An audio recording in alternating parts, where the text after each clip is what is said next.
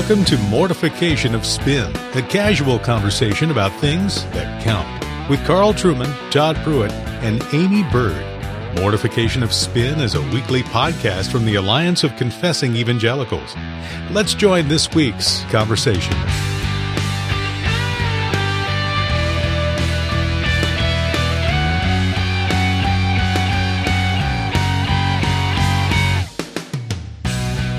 Well, welcome to Mortification of Spin, Bully Pulpit, where we are safely hidden away from the prying eyes of big evangelicalism. We are so glad that you joined us. My name is Todd Pruitt. I'm with you as always with my fellow hosts, Carl Trueman and Aimee Byrd, who now officially uh, identifies as a woman.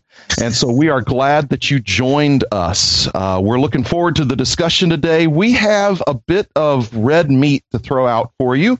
It's not red meat that we created, but currently there is a vigorous discussion going on about the latest Disney creation. That is the live action movie Beauty and the Beast, which is uh, a remake, a live action remake of the classic animated version back from, oh gosh, it's been about 25 years ago now, I think.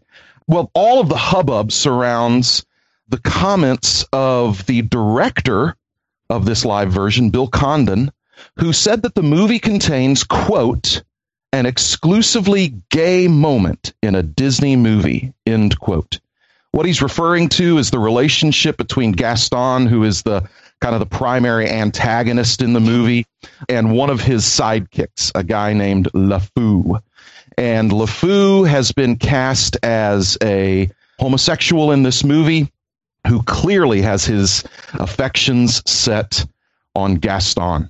Much has been written about this. The question we kind of want to delve into is should Christians take their kids to see Beauty and the Beast, knowing that it has a quote exclusively gay moment. And let me just say that a blogger out of uh, Northern Virginia, a Christian blogger, did go to see this, and she confirms in quite a bit of detail that it's not just a moment, but kind of a running narrative in the movie in this relationship between LeFou and Gaston. And and she says LeFou is is clearly cast as a homosexual. It's not kind of under the surface and only the adults will get it. She says it's made very explicit. It's very clear he has a a man crush on Gaston. So, Carl and Aimee, your thoughts. Should Christian parents, knowing that this movie casts a uh, a normative light, if you will, on homosexual desire? Should Christian parents take their kids to see this movie? Is it a simple yes or no, or is it more complicated than that? I guess my first response would be to ask a question. Why okay. would they want to take their kids to see this movie? Yeah, that, that's how I would would pitch it. I'd throw the question back and say, why do you want to go and see this movie? What is there about this movie that makes it intrinsically worth watching. It sounds to me like a worthless piece of junk. A lot of people want to see the movie because of the actors and actresses in it. It's, it's well, pretty heavily cast. There's yeah. been a lot of hype. Right. But and the other thing is the other thing is again, parents are thinking, "Oh, Disney movie, Beauty and the Beast, the animated version from 25 years ago is a classic. It is a great movie. Live action version of it. Why wouldn't we take our kids? I mean, I saw it um, when I was a newlywed um, 25 years ago, and it was a great animated. Oh, did you pick up your relational advice from the Beast Todd? Explain. Let me explain. um, I oh, was my. I was a youth minister at the time, and uh, I was happy was an excuse to take young people to see it. It was a great, great movie. Yeah. Yeah. So you took but young now, people to see a beast abusing a woman. I mean, that's just Germaine Greer has just crashed her the show. over by her beauty. Yeah, uh, excuse me, Gloria Steinem. That's just normal behavior here. I suppose the next thing you're going to say is that women ought to be able to vote. Anyway, moving right along. Uh, so, so, by the way, it's not enough to self-identify as a woman to be a woman, Aimee. so Christian parents are saying, "Hey, with all the junk out there, here's a wonderful Disney movie. Of course, we should take our kids to it." Now, so the question is, is that once they know the hubbub, and it's going to be very difficult for them not to, because this is big news now. Do they say, "Oh, it's no big deal. It's going to be kind of flying under the radar screen"? Well, apparently, it's not flying under the surface. It's made very clear what if a parent says, well, you know, we're a Christian home. I'm going to take my young kids to see it, and then we'll talk about it, and I'll kind of help guard them from any misunderstandings. What do you think about that? Again, that that raises questions in my mind. Um, you know, the question then becomes: so where would you draw the line on what you take your kids to see? Where is your confidence in being able to talk to your kids about it? Where would you draw the line? Would you take them to a pornographic movie, for example, and, and, and yet talk to them about it afterwards? That's the kind of question that I would want to to press on. I'm I'm not the kind of pastor who likes to set you must do this, you mustn't do that mm. when it comes to these kind of things. But I'm interested in probing why people would even want to go and see this movie. Right. Right. That's that's the question for me. It seems to me that the movie clearly one reflects current social mores. So there's a sense in which your children are going to see this somewhere. It's pervasive. But secondly, it's also pressing aspects of sex education from a big screen. Whereas mm-hmm. I think sex education should really be the responsibility of the parents. And and I would also just ask parents on this who are saying, my kids know it's wrong, and that, but this will give us an opportunity to, to talk about, it. be a good launching pad for discussion. My my caution on that is that images are very very powerful.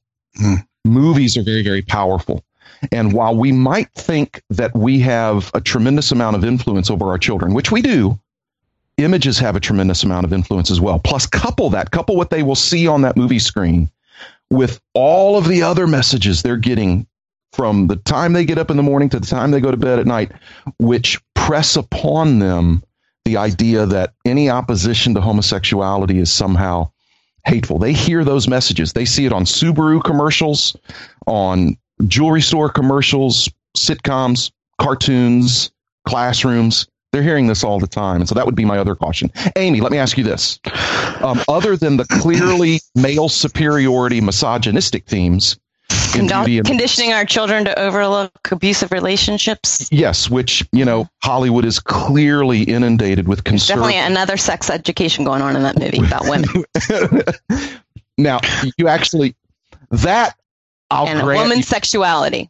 I'll grant you that one and and that's that's a worthy topic to be taken up at some time because that is little girls yeah. were even interviewed about this. Like if your girlfriend was, fell in love with a beast right, what right. would you say? And they said well I, I don't like the way that he yelled at her and was mean to her but i would tell her you know if that makes her happy then just keep being as nice and as sweet as you can and you'll probably change him. Yeah. And clear you know i was you know we we, we chuckle and stuff but but you're making a actually very you're, you're making a very good point, which is Thank you, Todd. you're welcome. Um, I, and and by the way, I almost said. I mean, I did say something really bad. I said you're actually making, as though it's yeah, weird. That was, that point. was bad. Strike that. You are once again making a good point, Thank which you, is which is in the mind of a child. Mm-hmm. Uh, let's just say it. Some of these images, the fact that again, coupled with the fact that they're being raised in a an aggressively morally flattened age don't think that that can't twist their thinking because it certainly can. Right. And I mean, there was certainly abusive behavior in the beginning of the cartoon movie. I mean, the way that he screamed at her, uh, imprisons her, you know, holds her in captivity. But that's understandable because she was being kind of rips her her family apart, beats down on the door, and tells her that she has to starve unless she's with him, the abuser. But a lot of these things are part and parcel of any fairy story you care to pick right. up. That's you, right. you, you read Hans Christian Andersen stories, particularly from the 19th century versions. They're pretty scary. There's some pretty brutal stuff there. But I wouldn't have any objection to my kids when they were smaller reading The Red Shoes by Hans Christian Andersen, even though it's a pretty scary story. Right. So I, I, think we need to bear that in mind as well. I'm more worried about the the I'm sexual the, propaganda the about what about constitutes sexuality, though. Like it's her job to bring out the prince and this beast. Well, but you know, you have to understand, Aimee. Um, you know, we're just a bunch of animals, and we need our women we need our women's to kind of tame us. Interesting. What what don't you understand about Genesis, Aimee? Come on. Anyway, um, the, the, gay oh, thing. Like, yeah. here's the thing: that it does bother me that that's always the dividing line of where we're going to speak up. You know, it does make us look bad, I think. Like we're not going to speak up about this other stuff, but we'll speak up. And then the other part is this character from what I'm reading, I wouldn't think the gay community would be very happy with being portrayed as mentally unstable mm-hmm. as here. I mean, yeah. even um, his name means like foolishness. Right and uh, yeah, well, the fool well, madman is what his yeah. name means. Yeah, I mean clearly, clearly he's he's kind of a flamboyant character and that kind like of thing. But again, Gaston, then he wants to kiss Gaston. Like right. you know, he doesn't really right know what's going on. Yeah, yeah. But again, you know, we we have to understand that this is being directed by, written by, produced by people who are very much on board with the homosexualist right. Agenda. Yeah, just so, saying that they didn't portray it in a a positive way that I would think the gay community would want it portrayed. Yeah, yeah. I mean that that's I think that's true on the one hand. That's probably legitimate. On on the other hand, again, you know, the goal is to reorient the thinking of our children. That's that's the goal. And so, you know, they're not going to come out with a a sermon on the glories of homosexuality. They're going to introduce it in fun, kind of cartoonish ways because that's how you normalize something in a child's mind. Yeah. And it just it seems interesting to me though that um, on both ends of the sexuality poles, you know, first you have this the old stereotypical mes- female message that her sexuality is going to save this mm-hmm. beast, and then now they're incorporating in the other end of the spectrum of adding in this whole gay element too. Mm-hmm. So it, to me, it's a hodgepodge mess. Yeah.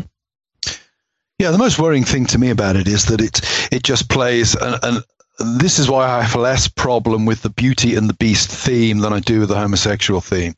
I think it plays into the the sexualizing of children. Right. And I think that's problem that's problematic not simply on the homosexual front, but that's problematic period.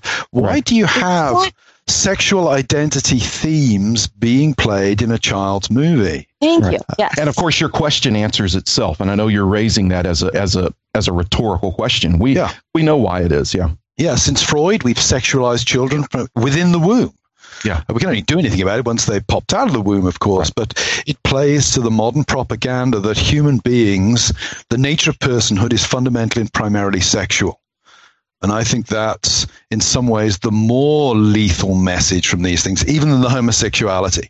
It's yeah. this idea that we actually have to have these things in children's right. children's mm-hmm. movies. Why would you even have a, a strongly erotic mm-hmm. heterosexual theme. Right. Right. And, and, look at these princesses on these a lot of their movies. The way that they're portrayed is even the way they're dressed. Erotic. Yeah. There's no doubt about it. Yeah. Princesses are always beautiful, of course. you, know, you don't have any. You don't have any in America, but I guarantee you, they're always beautiful. So they have to be portrayed as such. right. Right. Exactly. And, and, another angle on this for me, and this just gets you know to kind of how I process things. Also, is that I, I just don't want to reward the producers of this kind of thing with my money. I don't want to give them my money because that's really the bottom line for them. They'll continue to produce this because of a zeal for their worldview, but also out of a desire to to make money. And this is going to make a ton of money because a lot of people are going to see it. And i just i just would urge christians to seriously consider if they want to contribute to the proliferation of these kinds of things because and of course on the one hand it's going to be proliferated no matter what. But i just want to caution christian parents about the power of imagery as they have their child sitting there before those brilliant images. It's making an impact on the way that they think and the way that they process information. Which goes back to my point. Why would a Christian want to waste their time on some yeah. piece of junk like this? Why right. even bother? Why not spend that day walking in the park? You know, to, to quote our friend Tony Esolen, God didn't make that movie. God made the trees. God made the sky. God made the stars. Do something more constructive with your kids than sit in front of a screen. Right. Uh, read them some Shakespeare. You know, uh, how much Shakespeare have your kids heard? Read them some yeah. Shakespeare. Don't bother with this garbage. Even if there was no sexual theme in it, it's still a piece of garbage. Why would you even bother with it? Well, there's good movies to take your kids to see, and kids enjoy. Oh, The Godfather, that. but other than Godfather, that, sure, Godfather too. no, that's a great movie that I'm aware of. So. Yeah. God and, and people who are creative in themselves and put and create books and movies and like, other things. This is for another podcast. I would say movies are like rock music. They're an entertainment. I don't actually think that movies are a particularly serious contribution to our culture. They're an entertainment, I think. Yep. Poems, oh, plays, live performances. I think these have made serious cultural contributions. Christians have fallen into the cultural trap of taking movies far too seriously as cultural artifacts. They're not. Mm-hmm. Most of them are junk. How many Oscar winners do you remember from six years ago, even? Right, right. Movies, and, I think, are ephemeral pieces of entertainment. So do something better with your time. And let me just say that certain very popular and powerful evangelical groups, I don't know, maybe even call them coalitions, have helped Christians think very lazily about what constitutes culture. Yeah. I'll just throw that out as a little bit of red meat. But evangelicals today are not thinking very learnedly or deeply about what actually culture means and what it means to, to be engaged. Now, I know this. I know this going back to an earlier comment you made, Carl. My my 16 year old son never shuts up about wanting me to read him Shakespeare. So he's constantly bugging me. Read me more Shakespeare. I've been reading too much Anthony Esolen recently. Watching myself too hard. But anyway, thanks very much for joining us today. If I could summarize the discussion, Aimee thinks it's not the gay problem, it's the misogyny. the fact that the princess is beautiful, that's the real problem here. Uh, Todd thinks it's all part of a massive conspiracy to make us all gay within the next 10 years. And I think movies are garbage and we shouldn't really bother talking about them anyway. So you have, you have three very different Christian worldview perspectives on this particular oh. issue. Oh. But anyway, thanks for joining us on Mortification of Spin. Please visit our website, mortificationofspin.org. Remember, we are a listener supported podcast, and podcasts, unlike movies, are vital communicators of culture. So please uh, donate to the preservation of Western civilization as we know it by clicking on the donate button. In the meantime, we look forward to being with you all next time. Who'd have thought? Well, bless my soul. Well, who'd have known? Well, who indeed? And who'd have guessed it come together on their own? It's so peculiar. Well, wait and see. A few days more. There may be something there that wasn't there before. You know, perhaps there's something there that wasn't there before. What? There may be something there that wasn't there before. What's there, Mama? Shh. I'll tell you when you're older. Thanks for listening to Mortification of Spin, a podcast of the Alliance of Confessing Evangelicals. To read more on hard hitting topics like this, visit the podcast page and blog at mortificationofspin.org where we'll have links and other articles from Aimee, Carl, and Todd. And while you're there, please subscribe and consider making a donation. And be sure to listen next time when Carl, Todd, and Aimee talk about.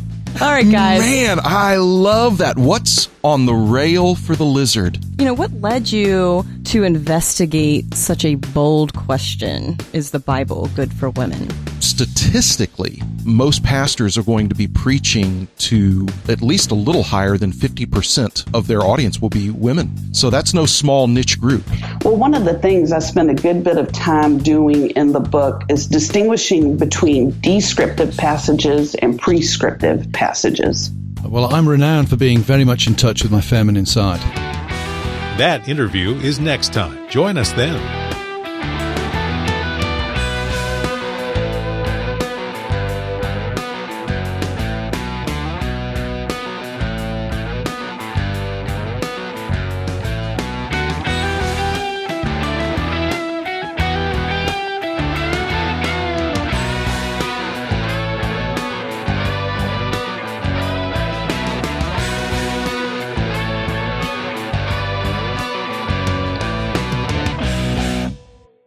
Doing there, Aimee? Are you are you making tea bags? Tea, well, tea. And you criticize me. You criticize me for granular coffee, and you making. I drank a whole French tea? press full of coffee this morning. Oh. I switched.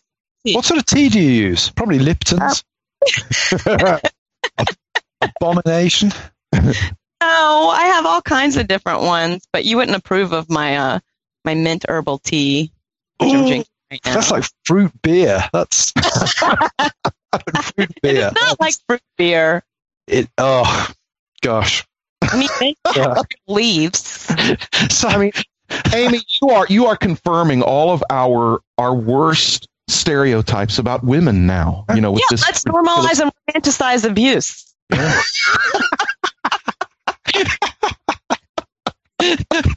hope my daughters watch that. Oh.